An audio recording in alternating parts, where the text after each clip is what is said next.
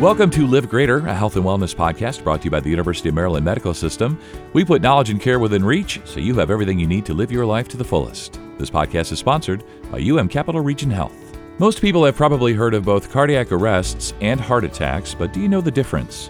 In this podcast, Dr. Clarence Findley, a coronary and structural heart disease specialist at UM Capital Region Health, talks about the difference between the two events, ways to prevent them, what to do if someone is having one, and much more. Doctor, it's so great to have your time today. I know you're uh, juggling patients and headed into surgery, so really appreciate you making the time. You know, I think a lot of us uh, use cardiac arrest and heart attack sort of interchangeably, and I'm not sure if that's correct or not because so many of us use them as if they're the same thing. And I guess I want to ask are they the same thing? The way that I think about it is heart attack oftentimes is a precursor to cardiac arrest. So, you know, a heart attack oftentimes occurs in the setting of a narrowing or, or, or complete blockage of a heart artery and you could imagine that if you have a blockage, you're not getting blood flow past the blockage. Uh, and with that blood flow comes oxygen and nutrients that are unable to get to certain portions of the heart. And sometimes the heart notices that it's not getting the nutrients and blood flow. Uh, and then becomes irritated. And when it becomes irritated, it develops or degenerates into an abnormal heart rhythm. Sometimes we call ventricular tachycardia or ventricular fibrillation. It's very akin to when we used to watch ER as kids or, or some of these doctor shows when they're shocking patients, right? So it's a, a rhythm that it degenerates. And that rhythm does not allow blood flow to leave the heart and actually supply the brain, the, the other organs uh, in, in the body. And that leads to people actually arresting, passing out, falling out altogether and not waking up unless that rhythm either returns to spontaneous circulation or brings back a normal rhythm that actually is able to provide blood flow to the rest of the body. And oftentimes we can help that process by shocking these patients and moving forward. So again, the way to think about it is a heart attack is specifically a blockage in the heart artery, in which case the heart doesn't like it. And when things uh, persist, the heart can sometimes develop an abnormal heart rhythm that doesn't allow blood flow to get out of the heart into other places that it needs to go, like the brain, the internal organs. Patients pass out, uh, and then we work to try to get uh, back what we call a perfusing rhythm or a rhythm that enables blood flow to leave the heart appropriately. What are some of the most uh, common misconceptions about cardiac arrest or heart attacks? I think oftentimes people, uh, prior to getting to the point where they develop a heart attack, they are experience symptoms, and those symptoms they oftentimes will attribute to things like old age or indigestion. They may notice that, hey, I was able to walk up these flight of steps without having to stop halfway through or without having any chest discomfort or, or significant amount of shortness of breath, but now I am. Maybe that difference is old age, and I think uh, that's a huge misconception. I ask a lot of my patients to ensure that they get to know their body and have a sense as to where they were last year. So last year, could you walk up those of steps? And if they say yes, then they should be able to still do it uh, this year. And if they can't, something acute, something immediately wrong is going on, and, and that's something that we need to uh, address. And so I think that's the most important thing is not um, attributing your symptoms to just old age or getting older. Sometimes there are actually things that are going on that need uh, to be addressed. So I would say those the biggest misconceptions surrounding uh, a heart attack. We also have some patients who go through a heart attack, they get treated, and you can oftentimes get treated either with a stent, sometimes with just medications, and then sometimes with actually needing a heart bypass surgery. Uh, and they'll see the doctor and they'll go through that process. And then a couple of years later, they feel fine, and so they think they don't need to see a cardiologist anymore. And what I oftentimes remind my patients is once they go through that process and have a heart attack, they should have a lifelong, at least annual relationship meeting with a cardiologist just to ensure that everything is trending in the right direction. And so those, I think, would be two of the main misconceptions that I hear out in the field a lot. Yeah, and in doing some research here, I, I, was reading and I found that according to the U.S. Department of Health and Human Services, African Americans are 30% more likely to die from heart disease than non Hispanic whites. So I want to ask you what factors may be contributing to that uh, pretty wide health disparity? Some of it is what we just touched upon. So it's not paying attention to your symptoms and not accessing care when you need to or when you should to try to stop things before they develop to a point where things can be somewhat dire. And I think that's a major issue. The other things to consider are that, to a certain extent, certain populations, black and brown in particular, are a little predisposed. And when I say predisposed, they tend to have other comorbid diseases that put them at higher likelihood of going on to having heart disease and cardiac arrest and myocardial infarctions or heart attacks. In particular, we talk about diabetes, high blood pressure, high cholesterol, and sometimes even diet. So the type of diet, you know, a little higher uh, in fat, higher in cholesterol, higher in, in simple sugars, processed sugars, that oftentimes will lead to patients obviously having a high risk of developing a heart attack. And if they themselves are individuals who may be ignoring a lot of the symptoms or maybe not aware of what the symptoms are, then we could potentially create a scenario where they are starting behind the eight ball when they do finally get to the point where they need to seek care. And so, again, I think it revolves around this whole notion of recognizing these signs and symptoms that we should touch upon throughout this podcast and then seeking out care as needed. Yeah, I think you're so right. Recognizing those signs and symptoms early, uh, seeing our doctors, seeing specialists like yourself early in the process. And, uh, Doctor, you mentioned ER earlier, and I used to watch, maybe I'm a bit older than you, but I used to watch Sanford and Son when I was a kid.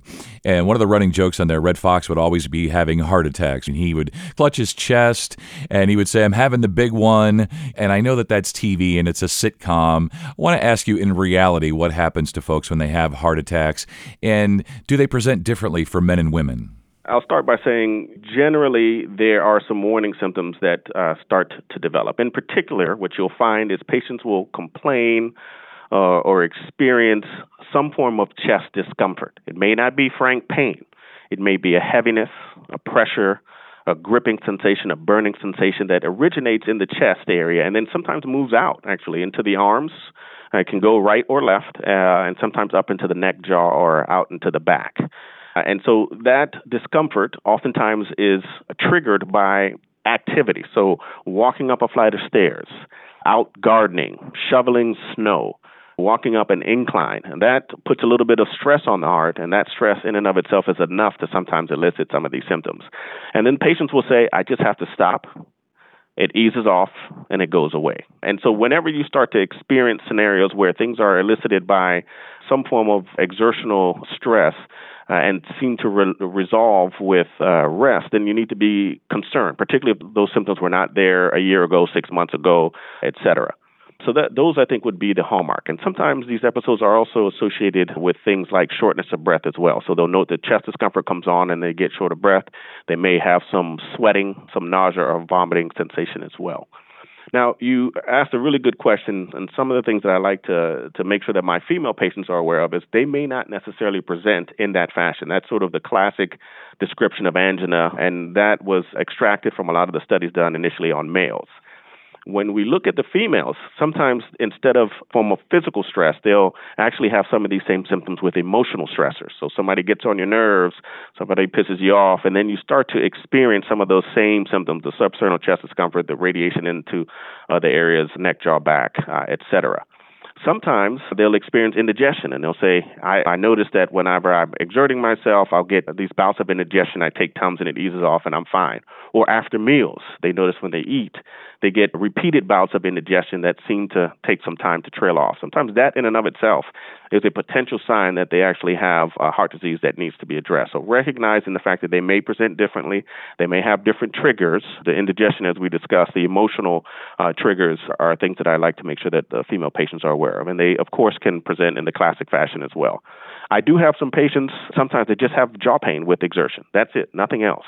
And so, again, it's paying attention and recognizing that things are different, and you should absolutely bring that up with your primary care physician. And if they are concerned, they will forward you on.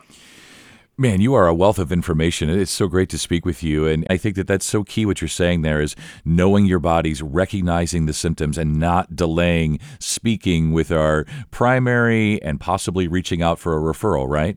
That's correct. Absolutely. That's an important feature and, and ensuring that you have a good relationship with a primary care physician and or cardiologist is key. You want to make sure that you interact with someone who you feel like you, you can trust, that they have your best interest in heart.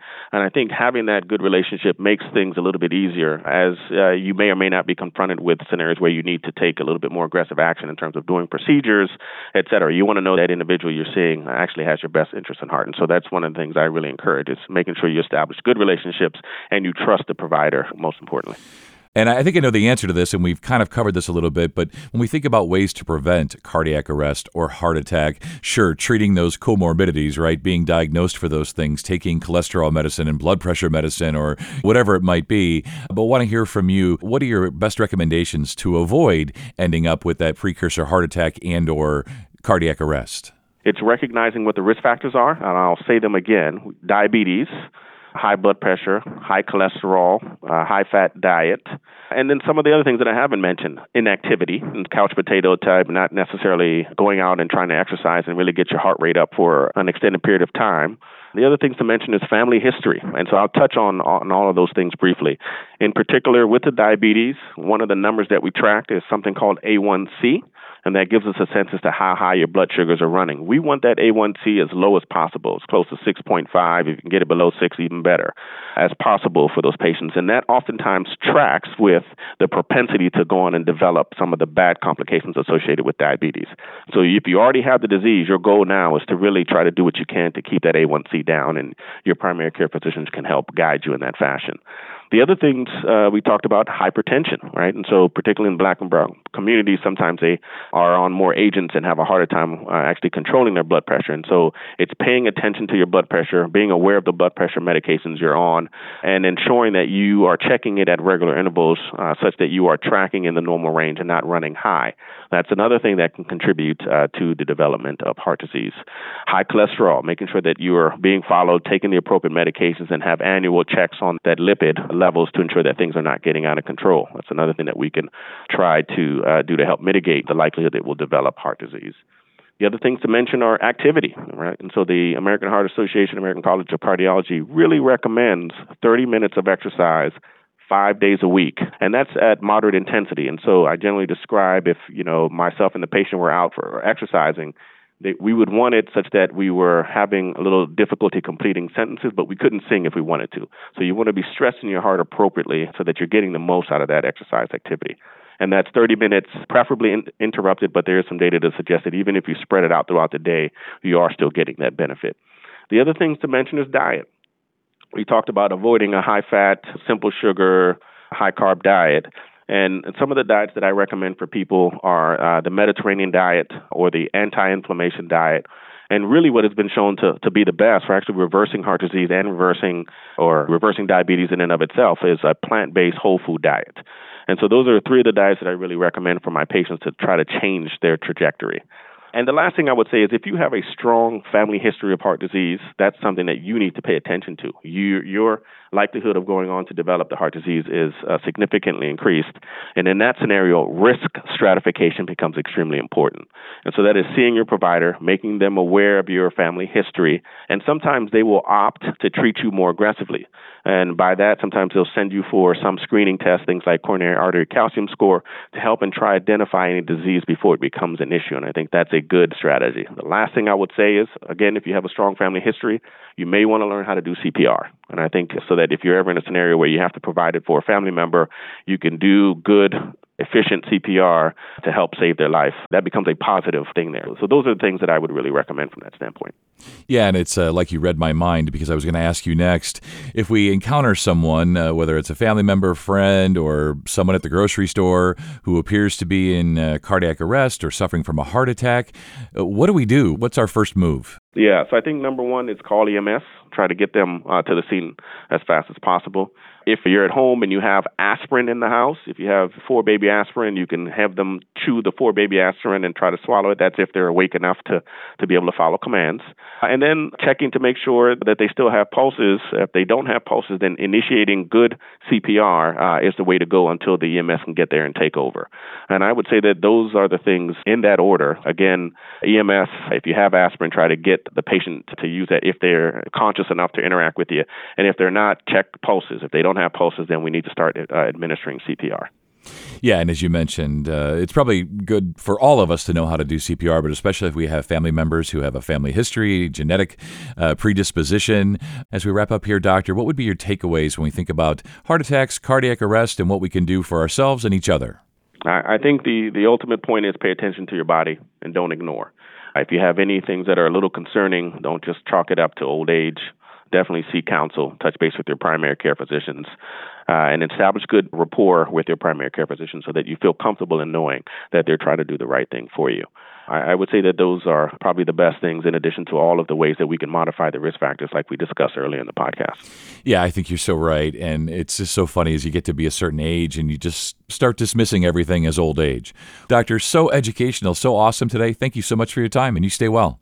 You too. Thanks again for the opportunity. This episode is sponsored by UM Capital Region Health, the largest healthcare provider in Prince George's County, dedicated to enhancing the health and wellness of the community by providing high quality, accessible patient care.